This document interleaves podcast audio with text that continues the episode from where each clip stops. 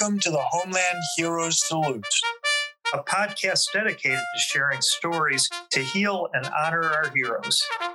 We're your hosts, Phil Taub and Dave Tilley. Hi, this is Phil Taub, and welcome to Homeland Heroes Salute, another awesome podcast. Uh, our guest, returning guest, actually, uh, from the Coast Guard, Bob Hendrickson, is with us.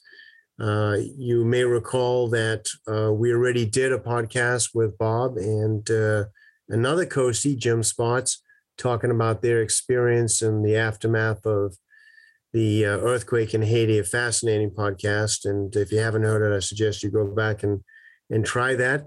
But we've got Bob Sola tonight. We didn't get a chance in the last pod- podcast to really get into his career. So very, very excited. Bob, welcome to the Homeland Heroes Salute podcast. Thanks a lot, Phil. I'm excited to be here. Well, it's great to have you here. Let's uh, let's let's rewind all the way back to the beginning, Bob. Uh, you know, maybe middle school, high school. Did you always want to be in the Coast Guard? Like how how did that come about that you chose a career in the Coast Guard? Well, I guess it would start probably when I was in my teens.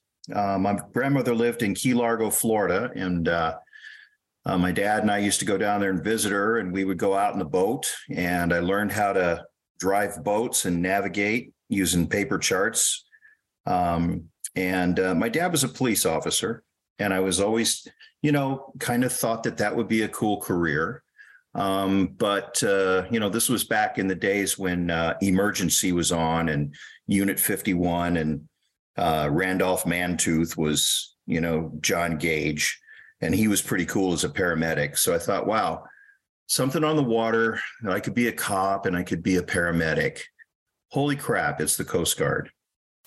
Uh, I grew up in Cleveland, and uh, I'll I'll never forget. It was my junior year of high school. And, uh, you know, if you're familiar with Cleveland in the wintertime, I was out shoveling snow. And uh, we, we lived on a corner lot, so we had a really long, long sidewalk. And I'd finished the driveway and I'd finished the sidewalk, and I'd been out there for about two hours and I had snot sickles coming out of my nose. And uh, I couldn't feel my hands, I couldn't feel my feet, and I was heading into the house, and along came the snowplow. And he oh. piled up about three feet of just dirty, slushy, nasty snow at the end of the driveway, which of course I had to to shovel out. And so for the next forty-five minutes, I was able to contemplate, how can I get myself out of Cleveland? And then it hit me. I'm going to learn how to speak Spanish, join the Coast Guard, and live the rest of my life in Miami. And that's how it worked. Awesome. Awesome. All right. So you... Did you sign up for the Coast Guard right out of high school? Or did you go to college first? No, I signed up for the Coast Guard my junior year. I was I, seriously, I went I went almost from shoveling snow. I went downtown to Cleveland, uh, downtown Cleveland, and uh, yeah. signed up with the Coast Guard. I signed up on the delayed entry program. Uh, it was actually, I think, March of my senior year was when I signed up. And so um I did uh, about nine months in the inactive reserve as a delayed entry program, and went to boot camp uh, the January after I graduated from high school. Uh, and, and where was boot camp? Well, boot camp in those days, uh, we had two. We had one in Cape May, New Jersey, which is still there. And we had one in Alameda, California. Uh, and that's where I went, was uh, Alameda. Okay, so you get to boot camp. And and so you're going through now right away. What are your first impressions? Is it what you had hoped it would be? You thought it was going to be? Was it different? Well, when I first got there, um, they were they were closing down the Alameda boot camp. So there weren't a whole lot of supplies, and there weren't any blankets or sheets or anything for the bed. And it was cold and rainy, as San Francisco can be uh, in January. So. Yeah. I uh, I remember I slept for the first three nights. I slept between two mattresses just to try to stay warm. Um, and I'm thinking, wow, this this may not be what I thought I signed up for. But uh, it worked out. We eventually got our uniforms. I eventually got a hat to wear on my bald head. And uh, uh, from there, it uh, it was good. Excellent. And so what happens after boot camp? Where do they send you? So my first duty assignment after boot camp was this little rock in the middle of the Pacific Ocean called Johnston Atoll. Uh, it was a Loran Sea Station, which is an electronic aid to navigation that we had long before we had G P S. Um, and uh, it was a half a mile wide, a mile and a half long, about seven feet above sea level at the highest point. Um, and uh, yeah, it was uh, Coast Guard. It was an Air Force Defense Nuclear Agency uh, base. Uh, Coast Guard was there for Loran Station and uh, the uh, eighty-second Chemical Corps from the U S Army was there. And it, it used to be a place where uh, the U S housed all of their nerve gas stores and their Agent Orange. That's all been uh, destroyed since then. But uh, yeah, it was an interesting place to live. You got off the plane and the very first thing they did was give you a, a gas mask and three shots of atropine. And uh, wow. You don't leave home without it. Wow. Yeah, seriously. So I've heard from other, you know, folks on the Coast Guard that, you know, some of the initial stuff you got to sort of deal with is like seasickness, right? Put you on a ship and, mm-hmm. you know, bounce you around and so forth. Did you have any of those kinds of issues when you started? So, you know, Johnston Island was a land station. Uh, I was there for about a year, and then I went to Quartermaster A School, uh, which is a quartermaster. Uh, we don't have them anymore, but they were the navigators on the ships, navigators and visual communications. So I went to Quartermaster A School in Orlando, Florida, and reported to my first ship, Coast Guard Cutter Decisive, in Saint Petersburg, Florida. And I will never forget, it was my first time to get underway. And uh, we got underway. We're heading down to Guantanamo Bay, Cuba. And Phil, we weren't even out of Tampa Bay, and I was already feeling sick. And I'll never forget thinking to myself, what have I done? Not only am I on this ship for the next three years, probably, Right. Uh, but I am a quartermaster, which means that my next duty assignment is going to be a ship. And I wanted to do this as a career. Uh, and so I was seasick for the next thirty to forty days straight. Oh right. And I lost like fifteen pounds. And back then I didn't have fifteen pounds to lose. Uh, but after that, I got over it. And I can count, you know, with sixteen years at sea, Uh, in my career, I can count the number of times that I've been seasick on probably two hands. Wow. And so what happens? You just you you just get through, your body just adjusts or? Well, it did for me. I acclimatized to it. And, uh, you know, uh, twenty, thirty, forty foot seas, I just, wow. It was okay. Yeah. That is incredible. Lucky. Not really. Yeah, no, listen, good for you. And so, and so, you know, you're adapting to the seasickness and you're probably adapting to life on a ship, right? That's correct. Uh, yeah. And so tell us a little bit about that. What is life like on a Coast Guard cutter? Well, uh, this was a two hundred ten foot medium endurance cutter. And back in those days, we didn't have quarters off the ship. Uh, if you were junior enlisted, so uh, E two, three, four and five, uh, you lived on board the ship. Uh, and that meant that you had a rack, you had a storage space underneath your rack, uh, and a small uh, locker, stand-up locker. And it was tight living. Uh, so I wound up moving off the ship and just paying out of pocket uh, to rent a small apartment with uh, one of my shipmates. And, uh, but underway, you know, it was great. It was, the, the crew was incredibly, incredibly tight. Uh, probably one of the the most tight-knit crews that I've ever sailed with. And to me, you know, that throughout my career was the one thing that just uh, just made everything worthwhile was the the camaraderie that you feel with the people uh, that you're working with. Yeah, that really, that's, yeah, you're right. And that's a very special thing, right? And so, you know, you're still a fairly junior guy, right? And you're mm-hmm. now seeing different folks in command. You know, when, at what point in your career, you know, do you look at, you know, the guy in charge and go, I want to be that guy, right? I want to be in command of a, of a ship here. Yeah, that was definitely my first ship. Um, Hank Jacoby. Uh, he went by the name of Jake. Of course, I didn't call him Jake. I called him Captain. Uh, but uh, Commander Jake Jacoby, uh, he was a former quartermaster who went through officer candidate school, got his commission, and uh, rose up through the ranks. Uh, I believe he retired as a captain. Um, but uh, at that time, he was a, uh, a commander in command of Cutter Decisive. And I wanted to be just like Jake. That's awesome. And and do you think you were, looking back? Uh, I don't think anybody could be like him. He was yeah. he was just awesome. And uh, yeah, but uh, I, I tried to emulate him. And there, there were a few other officers uh, that I really tried to emulate as I grew up. Yeah. I mean, I, I know, look, in, in my my main career is as an attorney, and I've been doing it for twenty-eight years, and and I have always tried, like every time I met somebody and I saw something I liked, I'm like, I'm keeping that piece. I, I want to, mm-hmm. you know, do that really well.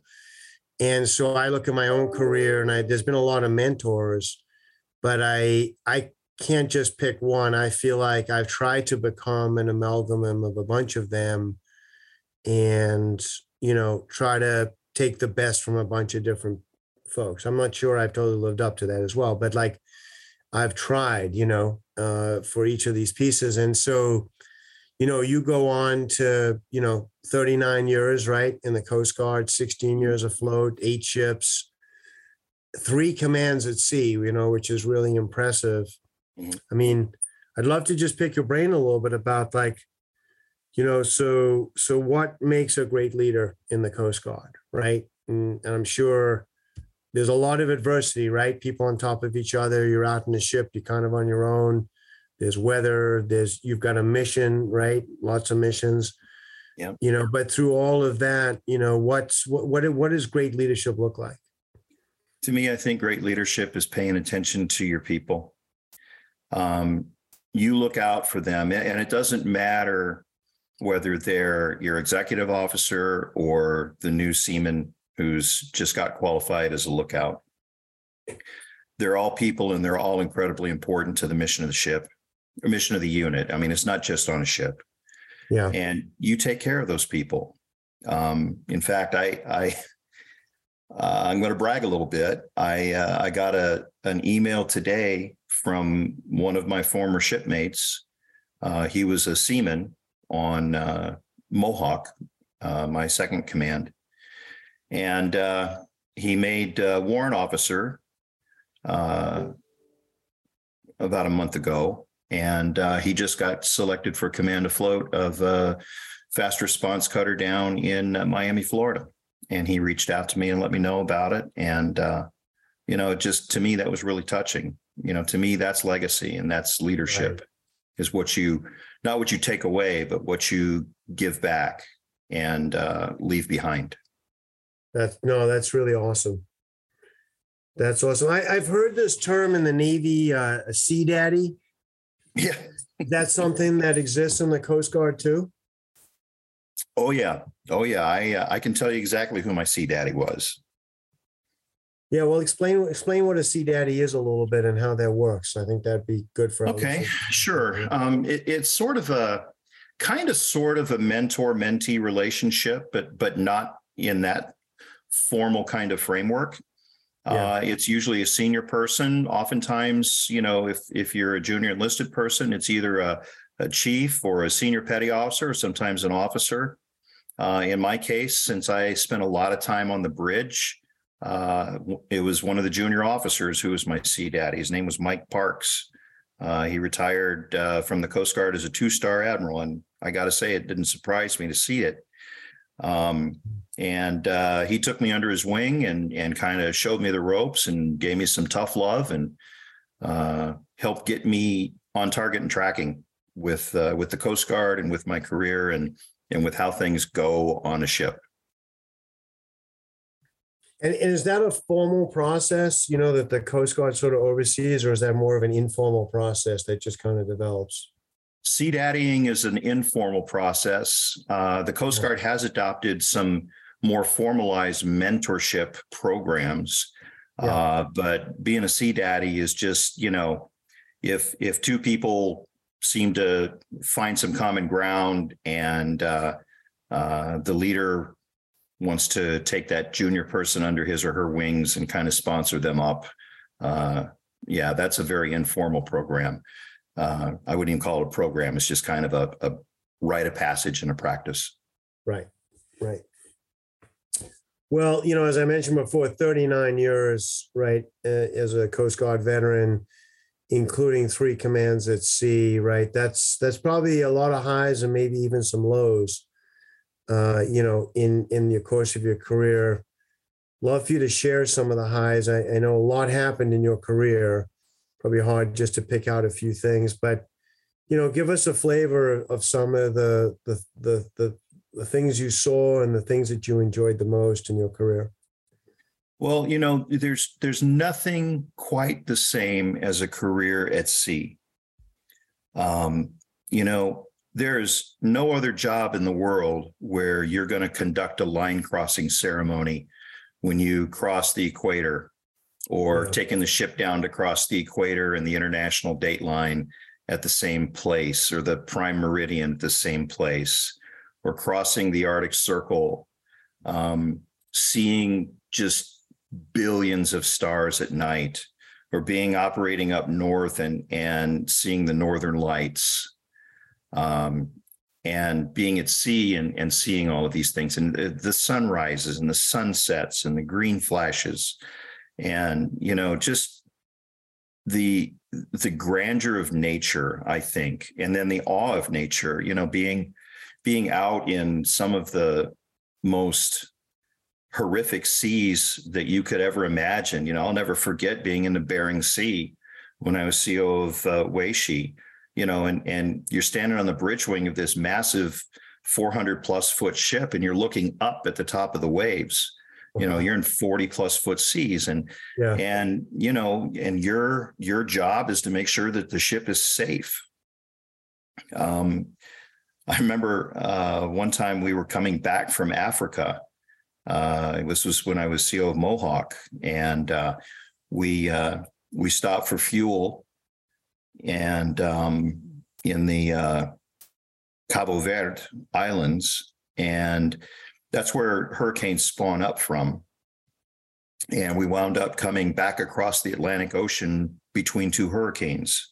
Otherwise, we just weren't going to get home. We were going to sit there in Cape uh, Cape Verde for uh, who knows how long, waiting for a, a window where we could, you know, come across without having a hurricane behind us or in front of us. So, you know, just just the grandeur of nature, and some of the cases that I was able to participate in, just there were highs and some really deep lows with those cases. I think we talked about Haiti uh, previously. Um, you know, one of the one of the lows was just coming into Port-au-Prince Harbor and seeing this place where I had been so many times, and I knew like the back of my hand, which was good because most of the aids to navigation were destroyed, and and most of the buildings ashore were destroyed, and just the utter devastation of this place. But at the same time, the high was watching watching my friend Jim Spotts' face when they called and told him that uh, there had been a baby born on board his ship, the Cutter Tahoma, uh, by one of the one of the people that uh, were rescued.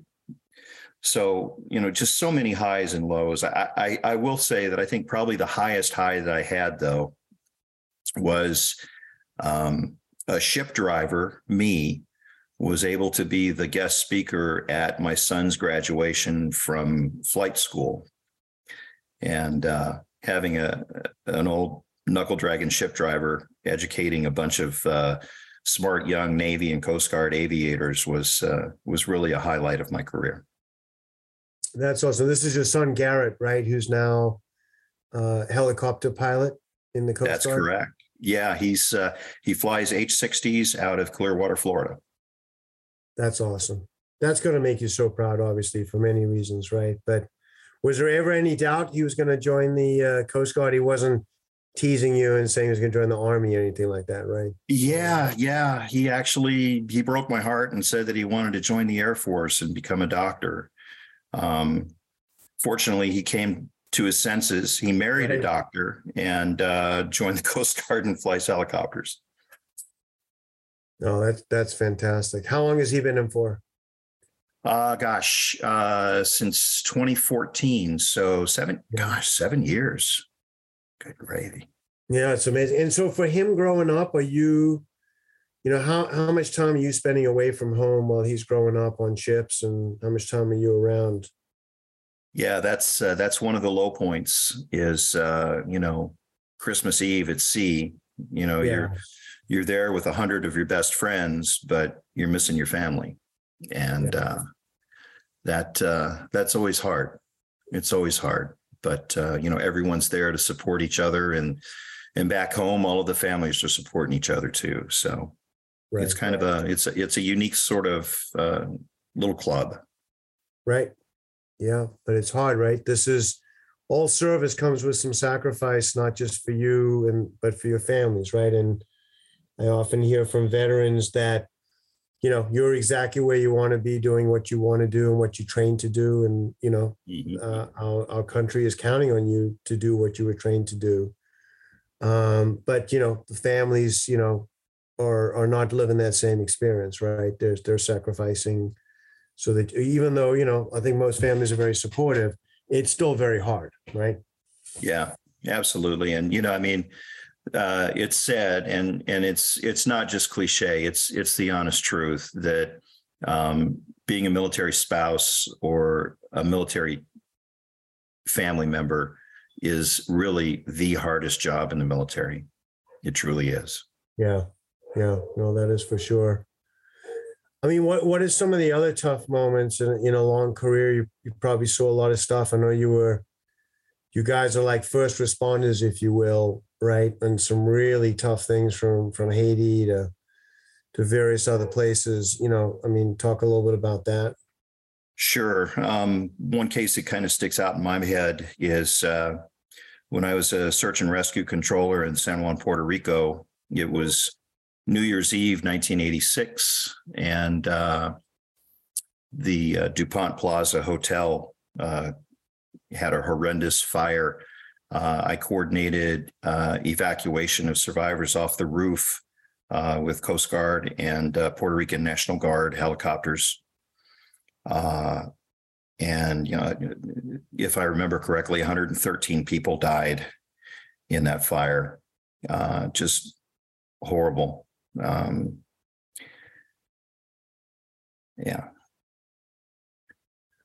But, uh, you know, we, we, we try not to dwell on the, you know, on the bad parts. We we try to dwell on the good parts. Yeah, I mean, that's exactly right. Uh, you know, but but, you know, my guess, you know, I, I love thinking about the crews, you know, that you serve with and all those people. And I, I want to go back to the twenty to forty foot swells. Right. I mean, I know you guys trained for this, but. But how nervous are you? I mean, the ships are built for a lot of this stuff, but but every everything has its breaking point, right? Yeah. You know, so like, are you thinking like, we got this, we'll be fine, we got to keep heading in this direction? Or you're like, holy cow, we can only handle this for like another five minutes. We're not going to make it. Like, how how bad is that? Well, you know, it, it, I think you really kind of captured it when you said, keep heading in this direction. Uh, we were we were running into the seas at a slow bell, so we were just kind of riding up on it and then riding down on it. But the problem was was I had to eventually I was going to have to turn around and make for Dutch Harbor um, because the the weather was actually going to get worse, and I needed to pull into Dutch Harbor, uh, Alaska, in order to tie the ship up and hunker down. Um, and the problem is is when you have to turn, you get sideways to that forty foot swell. And that's really the worst possible scenario for a ship. Um, so uh, I went to bed at about, I don't know, eleven o'clock And I told the bridge watch, call me at call me at about two, and let's see how the weather is. We'll see if we're ready to turn, because we needed we needed to have the seas lay down a little bit. Uh, yeah. I didn't want to turn in a forty plus foot swell. Uh, it's not career enhancing. So right. yeah, uh, called them. They called me at two and said, no, still pretty nasty. Uh, I said, all right, well, call me at three, still pretty nasty. They called me again at three thirty and said it had laid down to about, you know, thirty footers. So I went up to the bridge, and, uh, you know, from, from my perspective, if something bad happens to the ship, I'm, I'm, I'm ultimately responsible. So uh, I took the con, uh, which means I took control of driving the ship. And uh, because I, I, I didn't want anybody else to be, you know, feel responsible if something got sideways. So uh, I took the con, and uh, I'm looking, I'm watching the waves with a, a night vision scope and waiting for just the right moment. And when it happened, we accelerated and we twisted as hard as we could, and we got through the wave, and everything was good. We went into Dutch Harbor the next uh, morning and laced the ship in nice and tight. We had twenty-six mooring lines out. And uh, later that night, we we had uh, one hundred three knots of wind uh, buffeting the ship. There, it picked up a building on the pier and dropped it between us and the pier. Wow. Uh, so I I had set up the ship so that our stern, the back end of the ship, was pointing into the wind, so that if we blew out a window, it would be a back window, not one of the front windows that we needed. And we were backing at three knots um, as we were tied to the pier and wow. just holding position. Oh so, yeah, it was it was an exciting night. I'd rather not do it again, but I I would not trade having done it for the world. Yeah, yeah, that's really something, huh? To be able to do all that. Awesome. And and so, look, you had a long career in the uh, in the Coast Guard in thirty-nine years, and and so I'd love to talk to you about, like, I'm sure the, the Coast Guard continued, continued to evolve that whole time, right? I mean, all, oh, yeah. all of our military does. Maybe share some thoughts about some of the changes that you saw, you know, from when you started to when you retired, and give us a sense of, uh, of what some of those changes look like for the Coast Guard. Yeah, you know, so coming in, in I went to boot camp in January of eighty-two.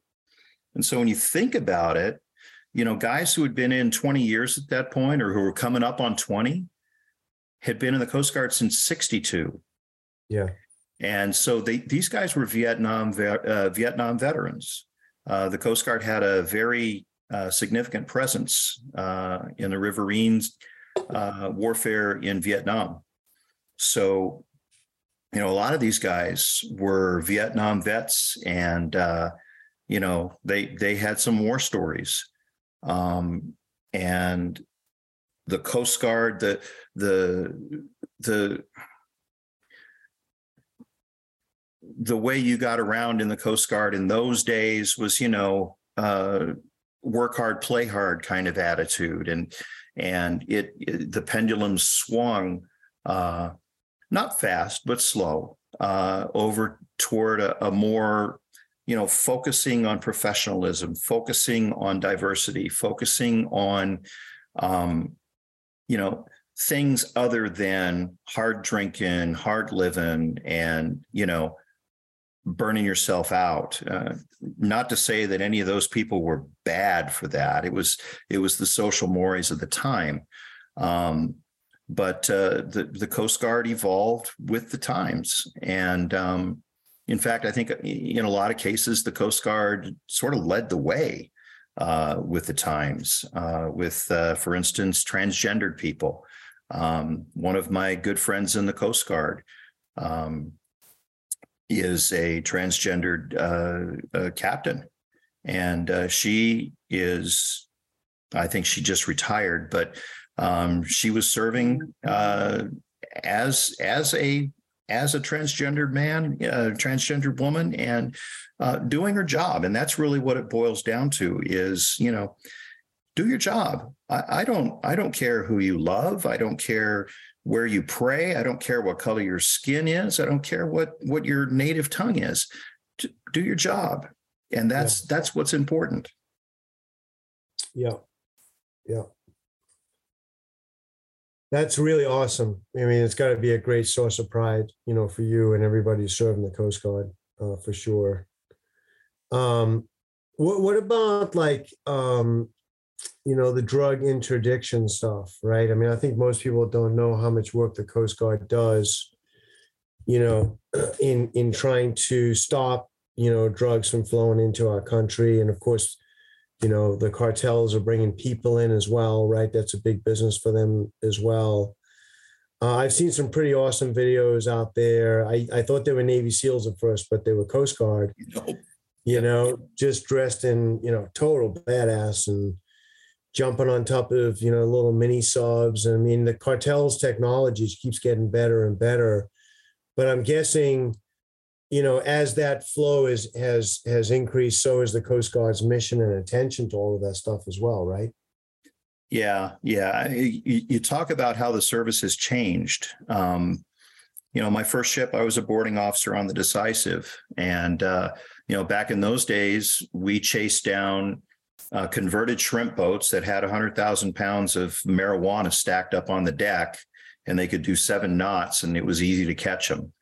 Uh, and as the cartels evolved, as the payloads evolved from uh, one hundred, you know, one hundred tons of uh, pot to, you know, uh, a thousand pounds of cocaine uh, on a go-fast boat, the Coast Guard's interdiction measures uh, changed as well. You know, we we joined the intel community. We started uh, sharing and, and receiving intelligence from partner agencies, uh, both Uh, domestic and international.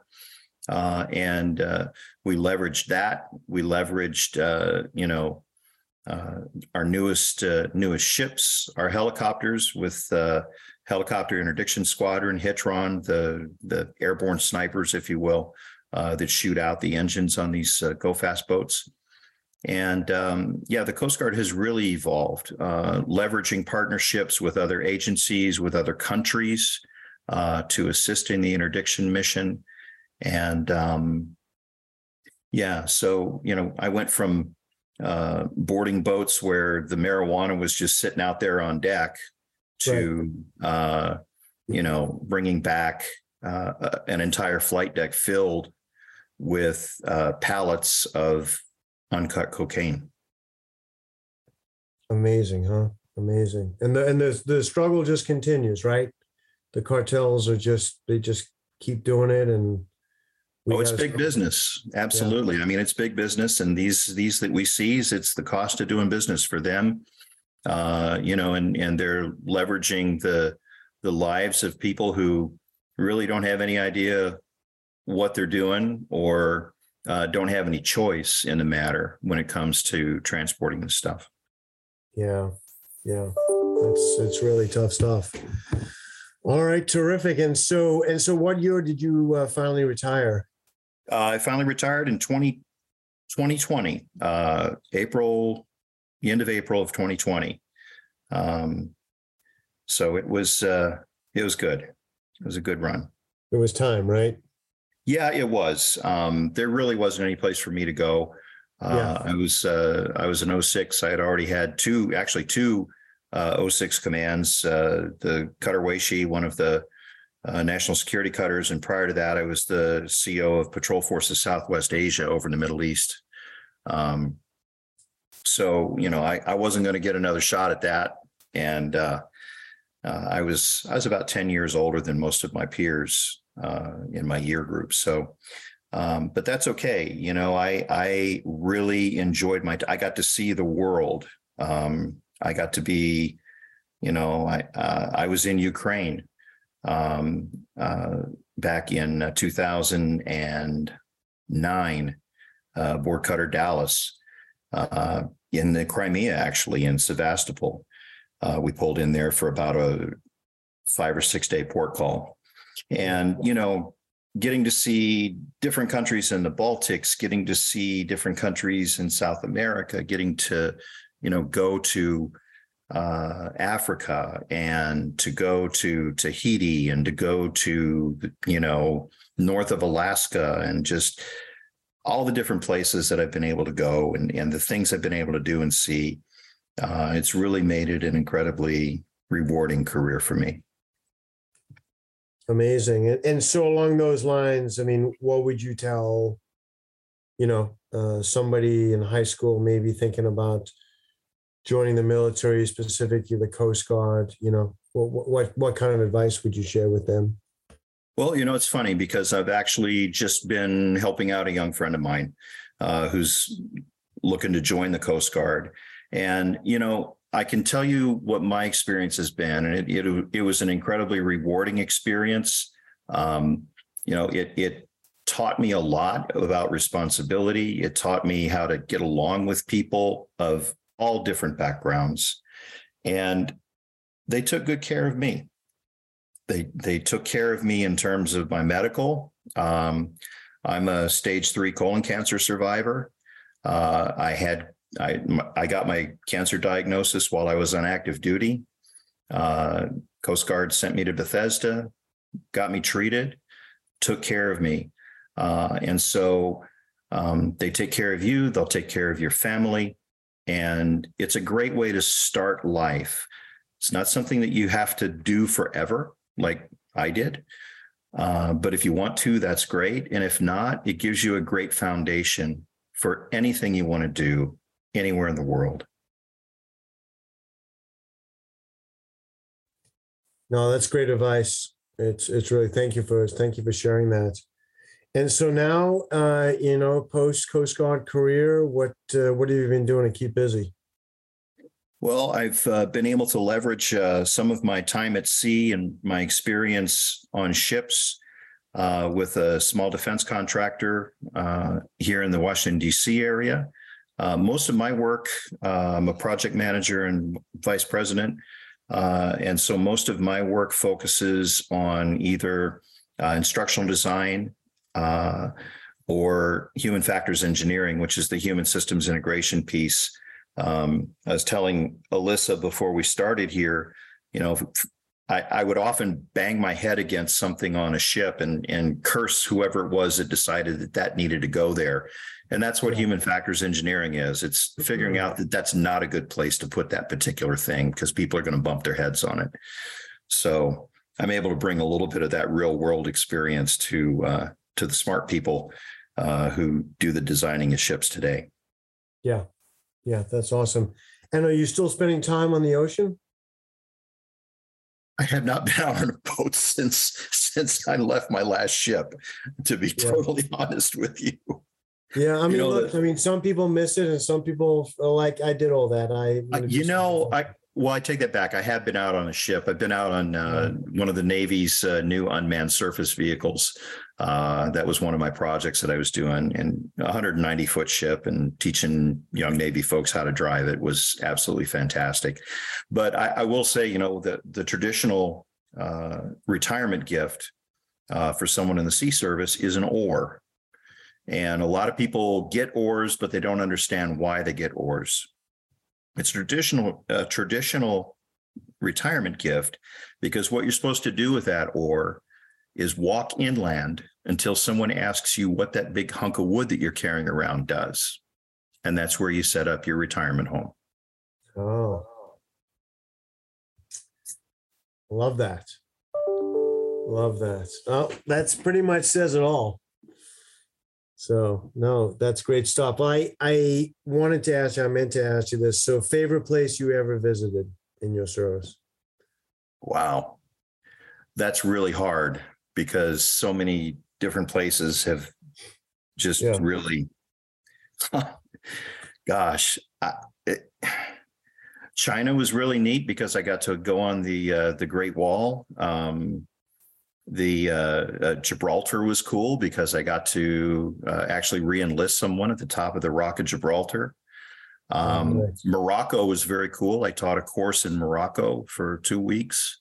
Um, just, uh, you know, uh, that's one unique thing about the Coast Guard. If you want to stay home and stay close to home and stay close to the U S seaboard, you can do that. Uh, if you want to see the world, you can absolutely do that too, because the Coast Guard has uh, influence and people relate to the Coast Guard uh, in a completely different way than they relate to any of our other services. Yeah. And the the world wants more Coast Guard. I, I learned that uh, operating in the Pacific uh, and in Africa. The world wants more Coast Guard. And so does the Navy, and so does uh, so do the other services, because of the unique things that we bring to the table. Yeah, yeah, no, that's terrific. Well, you know, let me let me thank you for your service, and uh, you know, tell you how much we all appreciate, you know, your your service and your family service, right? And I'm glad that was a great career for you. I mean, and now you have your son, right, serving in, in the Coast Guard as well. So that's really just got to be a wonderful thing. And very much appreciate you joining our Homeland Heroes Salute podcast and and sharing some of that with us. So thank you for all that. Well, Phil, thank you. Thank you for what you do uh, here with, with Homeland Heroes Salute, and, you know, giving people a chance to tell their story, and, and, Uh, people giving people a chance to hear these stories about uh, service and and what what they can do uh, it, with a life of service. And uh, thank you for what you do. I appreciate you. Yeah, my pleasure. Thank you. This podcast is a co-production brought to you by the Homeland Heroes Foundation, an organization dedicated to the reacclimation support of active duty service members, veterans, and their families in their time of need, and Derry C A M, who believes a better world starts with a connected community. To learn more, visit homeland heroes foundation dot org and derry cam dot org. Follow the Homeland Heroes Salute on Facebook, Twitter, and Instagram. Thank you for listening, and make sure you subscribe to the Homeland Heroes Salute wherever you listen to podcasts.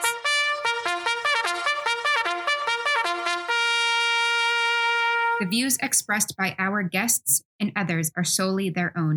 Views expressed in this podcast do not represent any of the uniformed services, the Homeland Heroes Foundation, Derry C A M, Swim with a Mission, Harbor Care, Veterans First, or any other organization.